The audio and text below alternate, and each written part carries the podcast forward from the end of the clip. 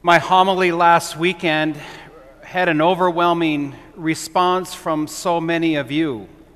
To me personally, comments to my staff, and comments online. I want to thank you for all of that. It hit a nerve. And just last night, a family heard about it and listened to it, and they told me it was one of my top five ever, so I'll take it, take it when you can get it, right? Um, it's a message we need to hear, not so much about my weight, which you now know how much I weigh, but um, that message is about freedom as we live with people around us. It took me about a week to formulate that homily, and a couple of you told me it was 11 minutes long. I'm being, I'm being clocked now. That, that's okay. I'll, I'll bank that minute today, so you'll be out a little early. Uh, but it was also good for me to reflect on. So, whenever we're tempted now to think we're going to get more, let's think of that parable of the workers in the vineyard. Today, in the gospel we just heard, we're still in the vineyard. It's a shorter parable. In fact, this is the shortest parable in the New Testament. It's five verses. And we don't need uh, much information about what we already know. We, we have a father who owns a vineyard he needs work done in his vineyard, and he has worthless sons. So, one of the titles of this parable is the parable of the two sons. Uh, it's also called the parable of the wicked sons. I call it the parable of the worthless sons. So imagine this father trying to deal with his sons in work. One says he's just, you know, I'm not going to do it, and then does it, so you can't plan. The other says he'll do it. Remember, the second one said, called him sir. The second one said, yes, sir, I'll do it, and then didn't do it, so now he's disappointed. You have to think that there's a daughter or daughter invo- daughters involved somewhere in the work of this vineyard to give it some order. If the father was left with these two sons, he'd be out of business.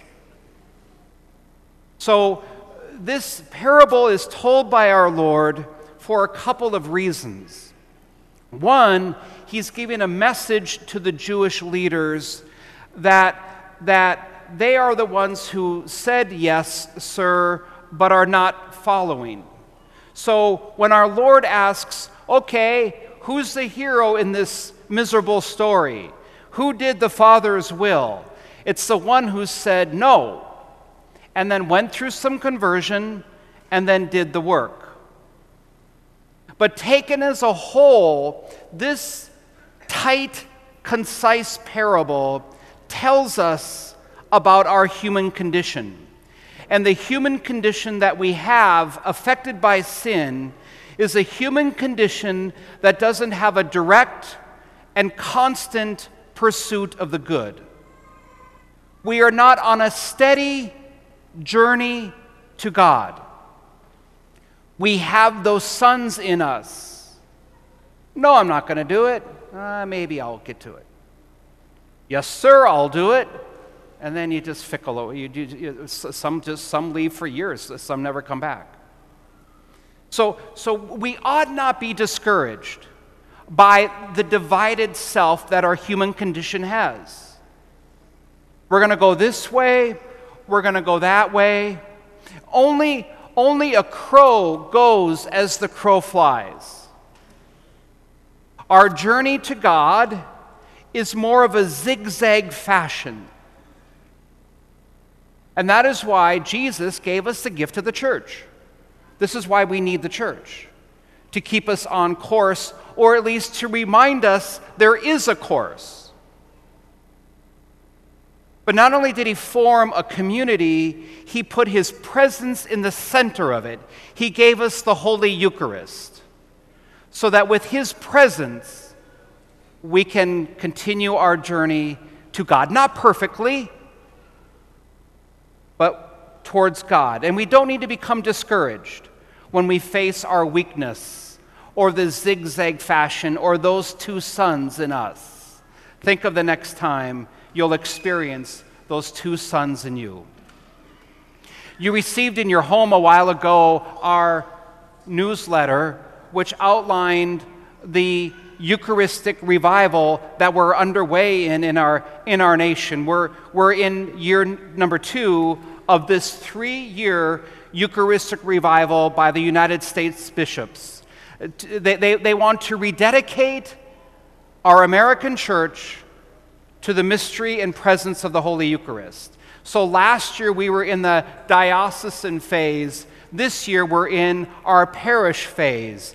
And you received in your home all that we're working to do for our parish. This parish phase will conclude in June with our Eucharistic procession on the Feast of Corpus Christi. In this week's bulletin, I've reiterated some of our events coming up, and we're passing out this book to each family at all of our masses this weekend. It's called Beautiful Eucharist.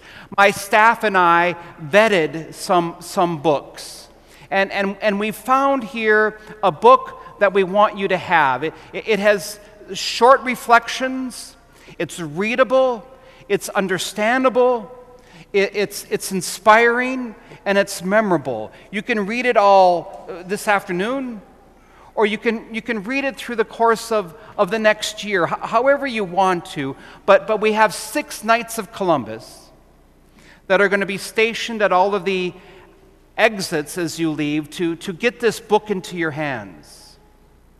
One for each family. I don't care if you're a member here or not.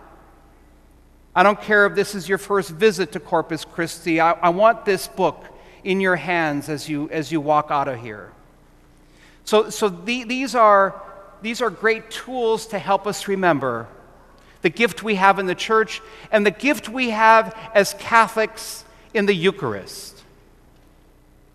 That, that reminds us of our journey to God. And I think that's about it.